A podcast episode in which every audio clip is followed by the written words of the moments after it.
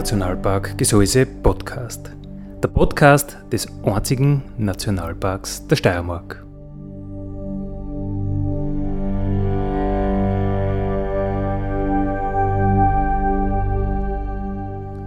Alle zwei Wochen neu mit Themen aus dem Nationalpark Gesäuse und aus der Nationalparkregion. Daddy,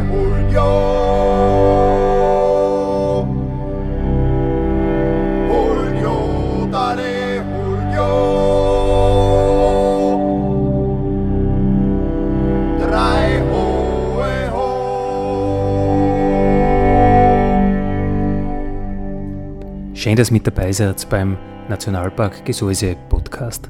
Andi Hollinger spricht. Unser heutiges Thema, wir haben wieder einmal eine Buchbesprechung.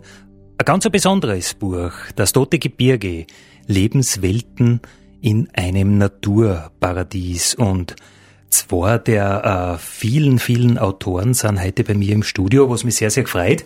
Karin Hochecker, grüß dich. Grüß dich. Und Franz Siegertsleitner, servus. Grüß dich, Andi.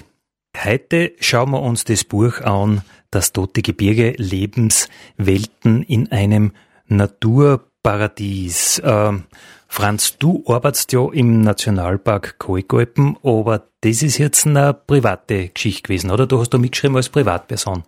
Das ist eine rein private Geschichte, aber natürlich, weil es mich ja interessiert und weil mir der gesamte ähm, äh, Raum der Kalkalpen interessiert und äh, weil es natürlich auch wünschenswert wäre, dass, wäre, dass irgendwann ein Naturraumkorridor entsteht auf dem Nationalpark in das Gebirge. Also das wäre naturräumlich sehr sinnvoll.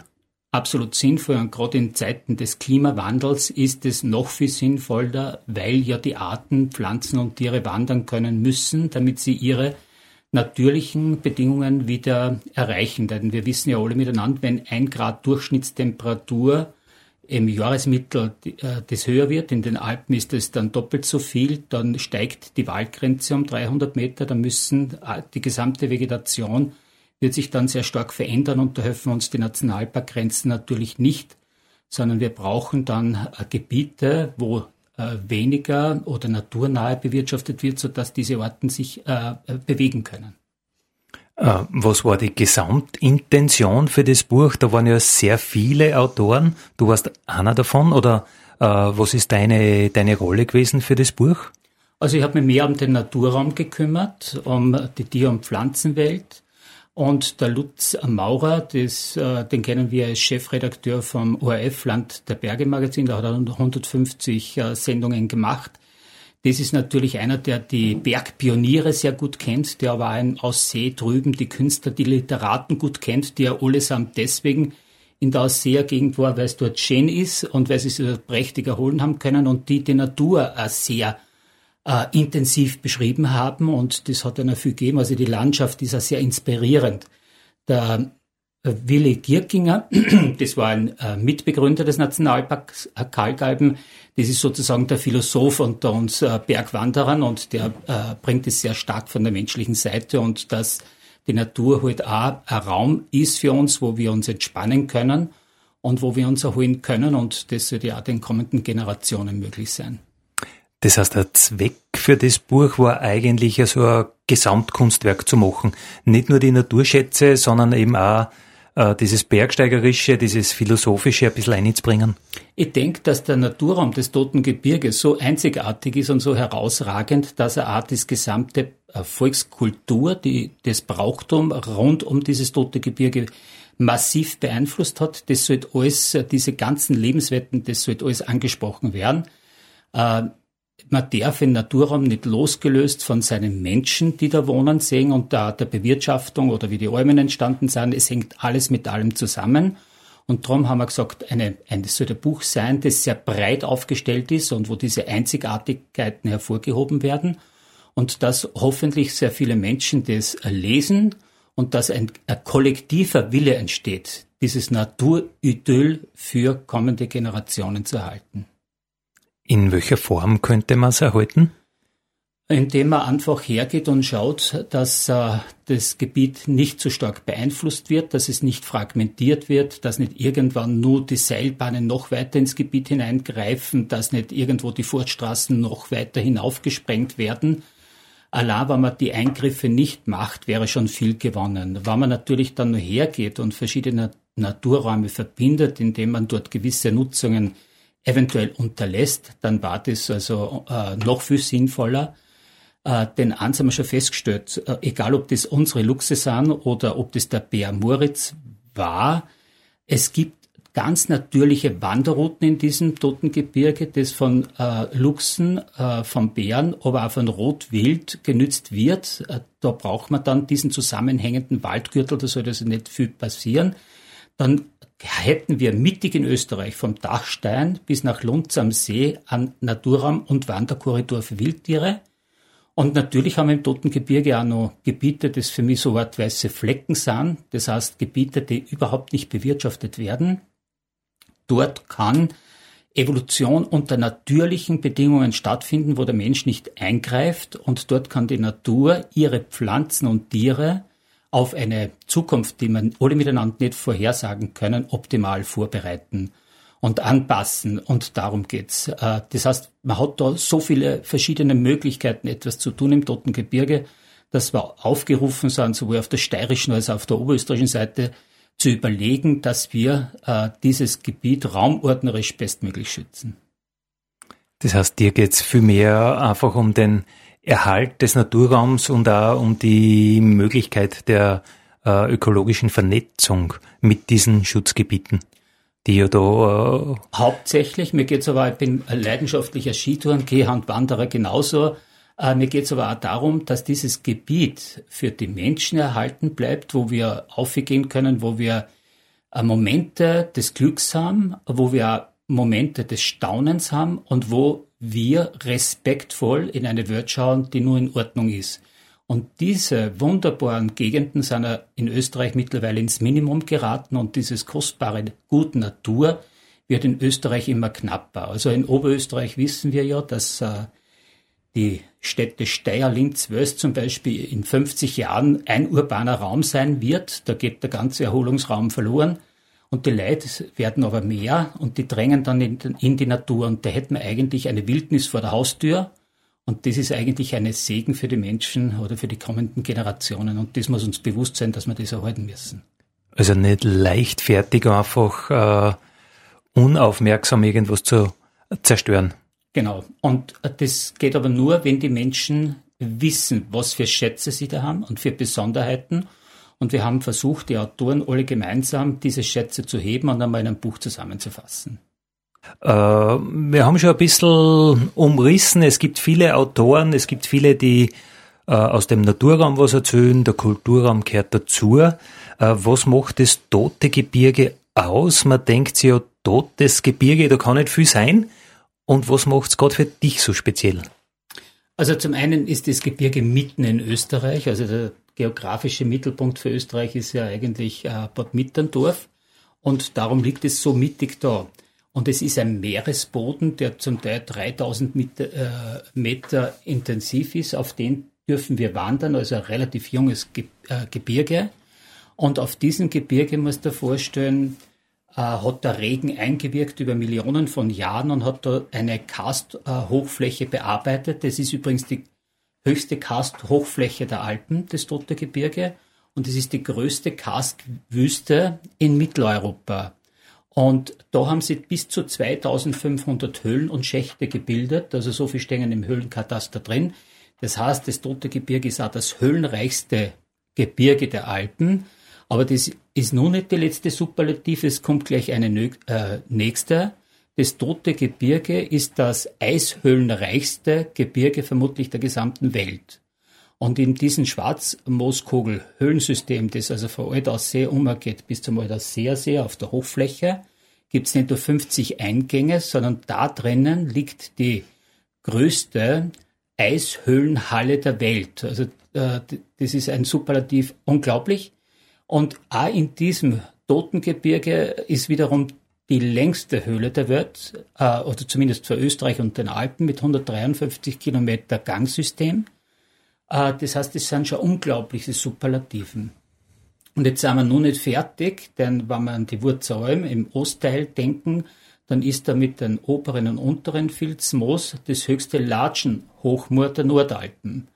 Und das nächste Superlativ ist, äh, wir haben in der Nordostalpenregion ungefähr 17 endemische Pflanzenarten. Alle 17 endemische Arten kommen im Totengebirge vor. Teilweise sind da auch dabei, die dort das Hauptverbreitungsschwerpunkt haben.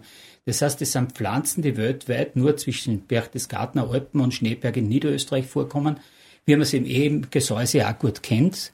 Und dafür tragt weltweit, wenn die aussterben sollten, wer die Verantwortung, das sind die Bundesländer, eben Oberösterreich, Niederösterreich und die Steiermark. Also insofern haben wir da eine Verantwortung. Jetzt sind wir mit den Superlativen immer noch nicht am Ende, weil es gibt auch ein paar Tiere, die es nur weltweit da gibt, wie zum Beispiel den 1960 gefundenen Höhlenskorpion, äh, der nur mehr da gefunden wurde und sonst nirgendwo. Und dann gibt es auch wieder endemische Orten wie den Dachstein-Blindkäfer, das ist ein blinder Höhlenlaufkäfer, der nur im Dachsteingebiet und im Totengebirge vorkommt. Das heißt, es gibt hier Arten, die einzigartig weltweit nur da vorkommen. Und ich finde, das sind solche Superlativen, das muss uns bewusst sein, was für einen Naturraum wir haben und welchen Respekt wir diesen Naturraum entgegenbringen sollen und dass wir auch schützen sollen. Und darum geht es uns natürlich ganz stark. Jetzt habe ich aber schon sehr stark den Wissenschaftler und Naturschützer durchgehört, aber du bist ja ein sehr emotionaler Mensch. Ich glaube, du hast das eine oder andere Fleckerl, das da einfach emotional am Herzen liegt dort auch. Natürlich, also wenn ich aufgehe und ich komme von der Hinterstoderer Seite auf und ich gehe in die Glinserschlucht rein, dann komme ich in die in quasi eine Mondlandschaft, in diese Karstfläche, in diese Wüste. Das hat mir als kleiner Bursch schon begeistert, weil wenn nichts mehr wächst und wenn wenn man glaubt, man ist am Mond und wenn der Nöwe einfällt, man verirrt sich dort, dann ist das eine, eine, eine besondere Welt. Und wenn du in dieser Welt auch noch wie ich erleben darfst, dass ein Bordgeier einfliegen siehst aus den hohen Dauern, dann weißt, äh, dass das ein prädestiniertes Gebiet für Wildtiere ist. Und ich war auch viel unterwegs damals mit Wagner Walter, das war der Bärenanwalt, der hat mich öfter mitgenommen ins Salzkammergut um, um äh, den Bären Moritz aufzuspüren. Und wenn du auf seiner Fährte warst, da sind wir stundenlang gegangen. Da ist der Bär zunächst im Zickzack gegangen, wie wenn er äh, ein Quadrat absucht nach Nahrung. Und kaum hat er eine Esung aufgenommen, irgendein Kadaver, da geht der drei Kilometer schnurstracks auf die Geschichte zu. Und da lernst du beim Wandern natürlich unglaubliche Gegenden kennen und wir sind auch in Gegenden gekommen, wo nur Urwald ist. Ja. Ähm, und da merkst du dann auch, wenn so ein Urwald ist, dass es halt auch noch einen ganz anderen Bewuchs gibt. Und dann wird man neugierig, dann nehmen wir einen Biologen in Erich Weigand mit und dann entdecken wir plötzlich äh, Urwaldreliktkäfer wie den großen Flachkäfer Beltis grosser oder Rindenschröter, Kopfhornschröter, Breitmalrüssler, wie die alle hassen. Dann weißt du, bist in einem einzigartigen Naturraum und sowas haben wir vor der Haustür. Und auf der, ebenfalls auf der steirischen Seite, also bei euch da herüben, ist südlich von Warscheneck auch der größte Lerchen-Zirpen-Urwald der Nordalpen. Also das sind doch Dinge und da fühle ich mich wohl. Das ist eine andere Welt, die ist auch so offen. Das heißt, ich habe da so viele verschiedene Plätze mit Urwäldern, mit Almen, mit Weiterfläche, mit Aussichtsgipfeln. Äh, ich brauche keinen Transatlantikflug. Ich konnte also da stundenlang, tagelang ich frei, äh, gehen und ich freue mich jedes Jahr, wenn ich da wieder aufkomme. Also du hast deine Platzeln, die du da jedes Jahr besuchst, einfach weil es da am Herzen liegt, zu schauen, wie es dem Platzl geht. Ja, und weil mich dort auch ganz besonders wohlfühle und wenn man einmal so einen Fleck erlebt hat und auch bei den verschiedenen Stimmungen, also einmal im Frühjahr, einmal dann wieder im Herbst, wo die Farben intensiv sind, da will man dort natürlich immer wieder hingehen und wenn man dann auch die Orten noch kennt, also ich bin einmal gekommen zum Brunner, äh, Brunnersee, das ist da südlich vom Hochmöbling. Dann bin ich zugegangen zum See, eigentlich wollte ich meine Vierszene halten und dann habe ich es nicht tun können. Also es war im Frühjahr, da war Wollgras ist rundum gewesen. Da waren nicht Hunderte, sondern Tausende Bergmolche. Das heißt, du hast nicht zugehen können, ohne dass du ein Bergmolch draufsteigst. Also da haben wir den Rückweg wieder eingeschlagen, weil das ein unglaubliches Erlebnis ist. Ich habe das nie wieder erlebt, vorher noch nachher. Ich glaube zwar, dass das ein, zwei, dreimal im Jahr dort passiert, aber du hast dort die Möglichkeit, Natur oder zumindest Naturphänomene zu erleben, das du woanders gar nicht wahrnehmen kannst. Und äh, ich glaube, das äh, ist das, was ich jedem Menschen nahelegen will. Dort bist du eventuell ganz bei dir und das dich einfach so over. Du wirst so geerdet und bist dann auch äh, in der Lage, dass dein Stress unter der Woche eben besser aushältst. Und darum habe ich diese Sehnsucht da in dieses Gebiet, weil es mir einfach gut tut. Aber die Viers wären dreckig und manchmal bleiben sie auch dreckig, wenn man es nicht in Bach oder in See einhalten kann. Äh, zwei Autoren, die was geschrieben haben in diesem Buch, sind heute zu Gast, nämlich der Franz Siegertsleitner und die Karin Hochecker. Karin, mit dir habe ich ja überhaupt noch nicht geplaudert. Äh, dich kenne ich ja als ein bisschen so als Baumfrau. Ich glaube, Bäume sind für dich ganz was Besonderes, oder? Das liegt da sehr am Herzen. Absolut, ja. Aber totes Gebirge klingt ja jetzt nicht gleich so am ersten Blick auf äh, Bäume, was sicherlich auch täuscht. Äh, aber was war dein, dein, dein Beitrag? Was hast du geschrieben und warum? Ja, ich habe über die Almwirtschaft geschrieben, obwohl ich ja eigentlich den Naturschutz vertrete, aber es ist immer interessanter, über das zu schreiben, wo man nicht so zu Hause ist.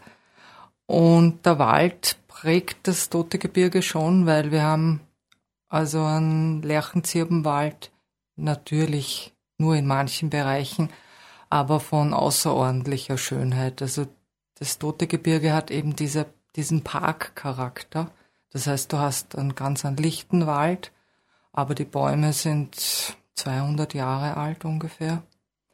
Und du hast diese Berglerchen, die viel Totholz auch und die kriegen dann diese silberne Farbe und Kandelaberlärchen und also da gibt's Bäume oben, da kannst wirklich niederknien, das sind richtige äh, Gestalten und natürlich Zirben, wobei die Zirben ja wirklich interessant sind. Ich habe ich hab mich da immer gefragt, da heißt das ist eben so ein Restvorkommen oder die gehören ja eigentlich in die Ostalpen und so, aber eigentlich wahrscheinlich waren die übernutzt auch bei uns. Also ich habe einmal Zahlen gefunden, die wurden ja auch für die Saline genutzt. Ähm, schätzumativ hätte man mehr Zirben. Und die Zirbenvermehrung ist ja nicht, es ist ja nicht ganz leicht. Die Zirbe ist ja ein bisschen heikel. Man sieht auch im Totengebirge, die sind oft auf Felsen. Also die meiden den Schnee auch ein bisschen. Und kommen auf Felsblöcken vor oder so. Und bekannt ist ja, dass sie nicht zum Pflanzen ist. Also wird ja hauptsächlich durch den Tannenheer vermehrt. Ist ja eben ein eigener, ein sehr eigener, willensstarker Baum. ja, ich habe das Inhaltsverzeichnis äh, vom Buch äh, gelesen. Das habe ich ja heute schon äh, praktisch im Laufe des Tages äh, gekriegt. Das Buch selber habe ich jetzt das erste Mal in den Händen und ich habe mir schon gedacht, also eine Karin Hochecker, die über Allmann schreibt und nichts von die Barmer erzählen kann, das gibt's einfach nicht. Das hätte mich gewundert.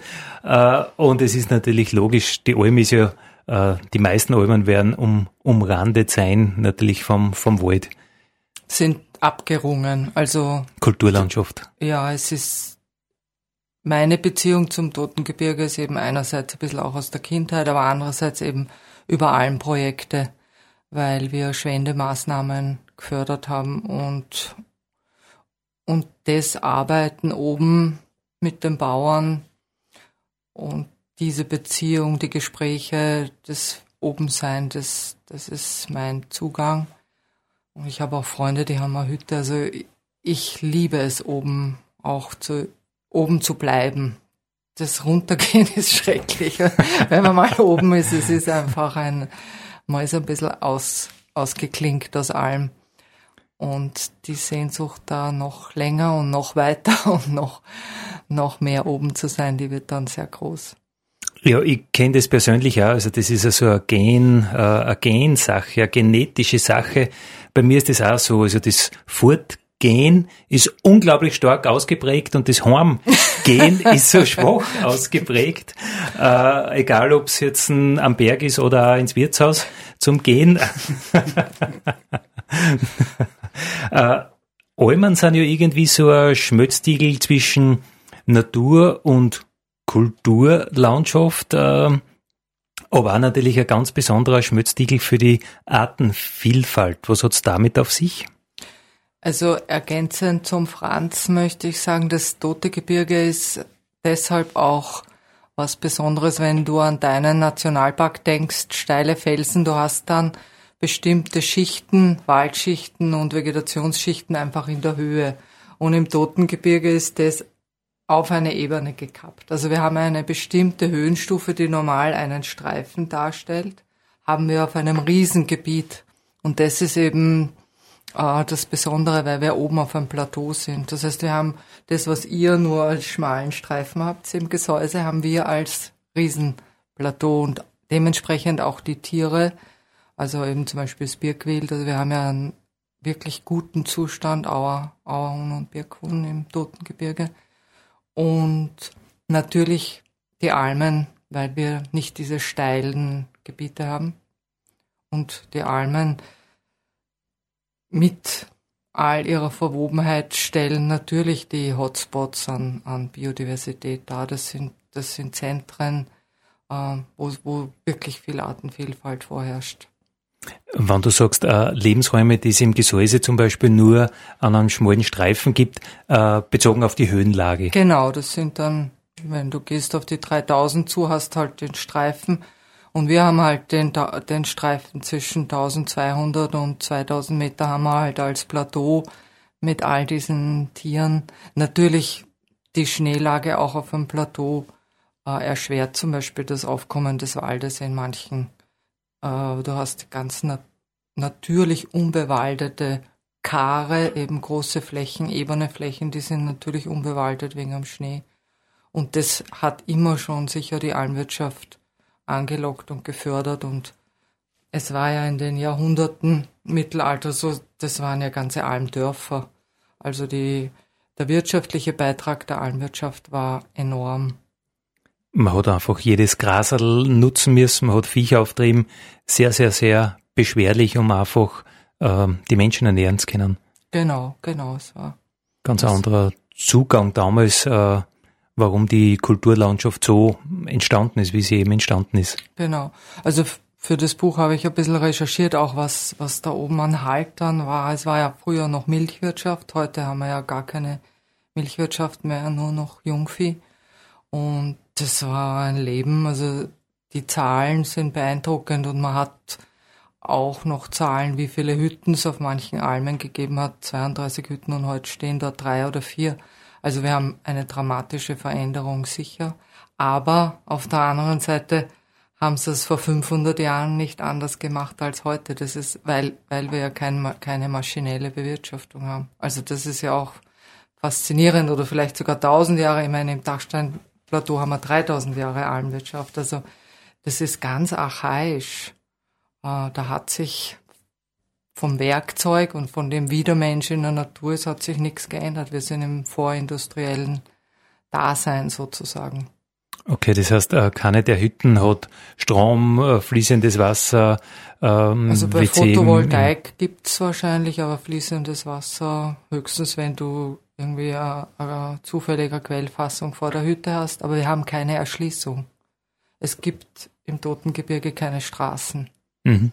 Also ja, Photovoltaik ist der limitierende Faktor natürlich, wie bringe ich es hin? Genau. Und wie kann es dann warten, was ja immer wieder die Frage ist und so weiter. Und das Wasser ist, also war auch bei den ganzen Almprojekten, das ist die Komponente, es gibt Almen, du musst dir vorstellen, die leben von Tropferln. Die haben, die haben Lacken und sammeln über Tropferln, äh, haben wir dann mit Folie sammeln, sammeln das Wasser, aber das Wasser ist die äh, Komponente, weil in so einem Kastplateau, wie der Franz gesagt hat, natürlich alles, da alles versickert, das verschwindet sofort. Ja, also ein Karstplateau und der Name Totes Gebirge, das äh, lässt nicht unbedingt auf Wasserreichtum schließen. ich plaudere heute mit Karin Hochecker und mit Franz Siegertsleitner über das tote Gebirge. Und wir waren äh, bei den Almern. Äh, Karin, wie schätzt du das ein? Werden wir die Almern noch haben in 20 Jahren, in 30 Jahren?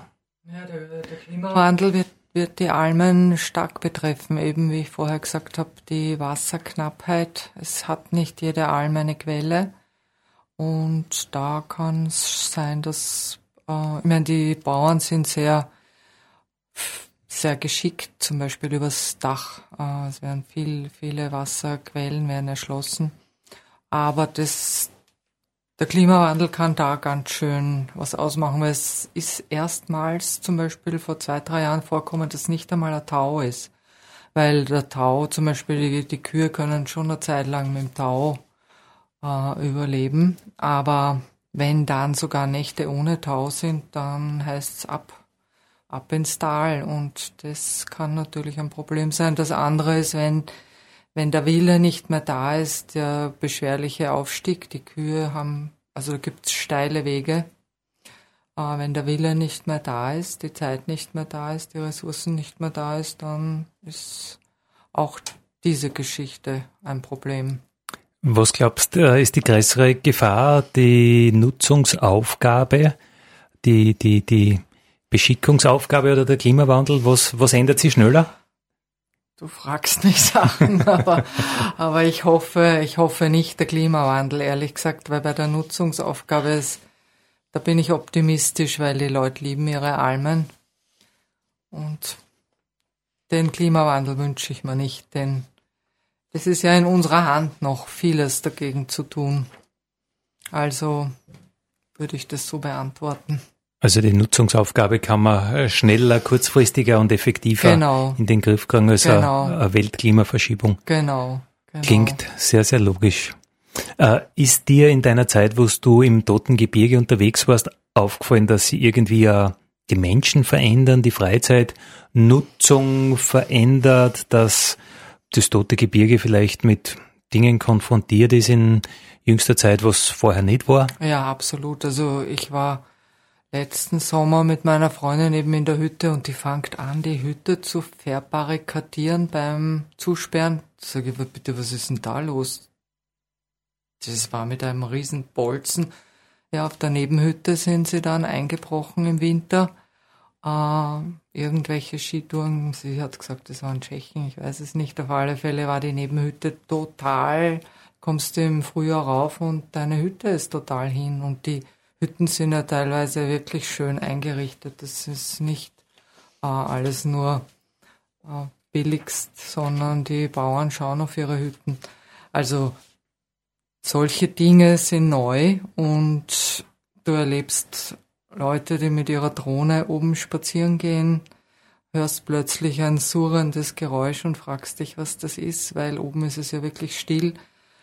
Ähm, du findest plötzlich Leute, die Geocaching machen, äh, Leute, die sich verirren und dann gesucht werden müssen. Du triffst auf Schulklassen, die da beim Nagelsteig runterkommen und die Lehrerin weinend, weil die sind gar nicht ausgerüstet und es ist ein bisschen steiler und die weiß nicht, wie sie ihre Kinder da runterbringen soll. Also diese Dinge haben sich verändert, dass einfach ähm, natürlich auch die Corona-Zeit, wo, wo das Wandern entdeckt wurde, das Skitourengehen entdeckt wurde, so ein Gebiet ist dann natürlich ein Ziel und da braucht man Besucherlenkung. Das heißt, ein bisschen fehlt an der Empathie her, da außer, äh, ich kann mir nicht vorstellen, äh, was das für Hitten ausmacht, wenn ich da einbrich. Ich meine, in einer Notsituation ist das ja sicher noch tolerierbar, aber wenn ich dann gehe und wenn ich gehe und die Tür bleibt offen mhm. und es wartet den Schnee rein, mhm. äh, bis dann der nächste drei Monate später kommt, ist das für die Hitten natürlich vielleicht sogar ein Todesstoß. Genau, ja, ja. Also, dass man sich nicht in andere ja. Menschen eine versetzen kann, das führt ein bisschen in unserer Zeit, oder? Absolut, ja. Und auch nicht das Wissen, dass das einen Wert hat. Das ist ja alles mit der Hand aufgetragen oder der Hubschrauber ist einmal gekommen. Aber das ist ja alles äh, ein, absolut keine Selbstverständlichkeit, so eine Hütte da oben. Also, das fehlt. Ich meine, ich kenne die Psychologie der Gäste nicht. Äh, das ist auch nicht so meine Aufgabe, aber ich glaube, wir bräuchten sicher äh, viel mehr Aufklärung bei den Menschen. Also auf der steirischen Seite haben wir äh, Schutzgebiet, Naturschutzgebiet, Europaschutzgebiet. Der Menschen ist nicht bewusst, dass sie sich in einem Schutzgebiet Gebiet bewegen. Wir haben eine Umfrage, also wir haben letztes Jahr zum ersten Mal eine die Gemeinden haben eine Naturmentorin angestellt, wir haben es so genannt, um die Gespräche führen soll, vor allem mit den Wildcampern. Und da ist, da sind wir drauf gekommen, 70 Prozent der Leute wissen nicht, dass sie in einem Schutzgebiet sind. Also da haben wir einen Nachholbedarf. Die, die Achtung fehlt dadurch. Das ist einfach eine Freizeitlandschaft. Ich meine, bei euch im Nationalpark, da gehst rein, du weißt, das ist ein Nationalpark. Da erwartest du Regeln. Das ist bei uns nicht der Fall. Und da haben wir einen Nachholbedarf. Wie geht's euch da, Franz, im Nationalpark Kalkalpen? Also jetzt ein bisschen ein beruflicher Umstieg. Äh, meine Frage, äh, habt ihr da auch ein bisschen das Problem, dass vermehrte Nutzungen sind, Freizeitnutzungen sind, die dem Nationalpark nicht so gefallen? Äh, die nehmen zu, äh, wenn gleich nicht so stark wie im Umfeld. Wie die Karin richtig sagt, es ist so, sie wissen sofort, sie sind in einem Nationalpark, es gibt da Ranger und es gibt Aufklärung und das wirkt natürlich schon enorm. Und wir haben auch überall am äh, den Wanderwegeingängen entsprechend Schilder. Das Beste ist, dass das Gebiet bei uns sehr reliefreich ist und dass sich die Leute äh, nicht bemüßigt fühlen, sehr weit neben den Weg zu gehen. Wir sind ein Waldnationalpark, es liegt sehr viel Totholz am Boden, da wird's mühsam. Äh, das heißt, der Großteil der Wanderer hält sich komplett an die Wanderwege, weil sonst waren sie überfordert. Gefährlicher sind äh, Leute, die querfeld eingehen und die auf eigene Faust da quasi Wildnis bivakieren wollen, weil denen, und da haben wir die meiste Angst, äh, nicht bewusst ist, was sie mit einem Lagerfeuer anrichten können. Und das ist der Grund, warum wir da auch so dahinter sind, relativ viel Aufklärungsarbeit machen. Aber ja, wir haben auch noch eine Nach-Corona-Zeit und wir stellen natürlich auch vermehrt äh, das Wildgehen fest und dass Leute halt in die Gegend kommen, die mit dem Wandern und mit den Besucherregeln nun nicht so konform sind. Das betrifft auch die Hunde, also mit Hunde über Weiden zu gehen und überhaupt keine, keine, wie soll ich sagen, kein Gespür zu haben, was das eventuell in einer Kuhherde auslösen kann. Das ist für die Kühe nicht gut, das ist für Weidetiere nicht gut, das ist aber auch für den Hund nicht gut. Wir haben im Jahr zwei bis drei Hunde, die nicht mehr gefunden werden. Ja, die landen dann irgendwann auf der Speisekarte von einem Kohlgraben oder von einem Stadler, ich weiß es nicht. Äh, dann haben wir weinende Hundebesitzer und wir versuchen halt da dagegen zu halten, indem man einfach viel informiert. Äh, ob uns das gelingt, wissen wir erst in ein paar Jahren. Aber wir haben eine neue Gattung von Gästen, ist dazugekommen und wir denken, wir kriegen schon in den Griff. Das heißt, Corona hat da schon ein bisschen äh, andere Leute einfach in unsere Berg gebracht. Könnt ihr das auch so Absolut, bestätigen? Ja. ja, und das ist ja nichts Schlechtes, weil auf der einen Seite sind wir froh, wenn uns Leute besuchen, sich mit Natur auseinandersetzen und beschäftigen. Wichtig ist, dass wir heute halt im Vorhinein schon ein bisschen Bewusstseinsbildung, mhm. Aufklärungsarbeit machen. Ich weiß, die Lehrer in der Schule sind sehr bemüht, da haben wir sehr tolle Leute. Äh, wichtig wäre, dass die Eltern auch noch entsprechend mitspielen und dass wir alle miteinander wieder ein bisschen reifer werden und die Natur einfach mehr respektieren, dass nicht nur ein Erholungsla ein Erholungs- oder ein Sport-Eldorado ist, die Natur, sondern dass da auch unsere pflanzlichen und tierischen Mitgeschöpfe sind, die nur mehr dort das Auslangen haben auf ein paar wenige Quadratkilometer, wo es noch zusammenfärcht sind und da hat die Natur den Vorrang. Das Interessanteste am Schluss darf man natürlich nicht unter den Tisch kehren, wo eigentlich eure Vision ist. Was könnt ihr hier fürs tote Gebirge vorstellen? Wo soll das hinführen? Magst du, Franz? Ja, gern. äh, ich glaube, oder meine Vision wäre die, dass es gelingt, das tote Gebirge und diesen Naturschatz äh, für kommende Generationen weitgehend äh, intakt zu bewahren. Äh, ich habe auch die Vision, dass äh, kein Grundeigentümer sich fürchten muss, auch kein Skigebietsbetreiber sich fürchten muss. Das sollte Vorbehalts- oder Vorrangflächen für Menschen geben, aber es sollte dann auch Vorrangflächen für Tiere und Pflanzen geben. Und dass man auf Augenhöhe miteinander so lang spricht, bis wir eine Lösung gefunden haben. Und äh, wann das gelingen würde, dass vom Dachstein bis Lunds am See Tiere wandern können, dass Orten überleben, für, dass auch unsere Enkelkinder und Urenkel das noch erleben können, was wir erlebt haben, äh, dann glaube ich, haben wir viel erreicht und äh, dann war ich stolz drauf. Ja, dem kann ich mich nur anschließen. Vielleicht noch aus meiner Warte. Wir haben so viel zu erzählen, so viel Tiere, so viel Pflanzen, so viel Wissenswertes und das wird den Leuten eigentlich nicht viel mitgegeben bei uns. Also Ich habe schon die Vision eines Nationalparks, das hätte es mal werden sollen, dass wir eben Besucher informieren können, dass wir sie lenken können und dass wir dieses Gebiet so wertschätzen, wie es verdient. Das wäre meine persönliche Vision. Also nicht nur äh, die intakte Fläche, die intakte Natur, sondern auch die äh, Besucherlenkung, Ehrlich. die Bildung äh, und auch die Forschung. Ich sag's ein bisschen brutaler, das Geld auch, dass, wir, dass wir uns das leisten können. Jetzt haben wir im Moment, kriegen wir kein Geld für diese. ein, ein perfektes Schlusswort. Wir wollen auch das Geld.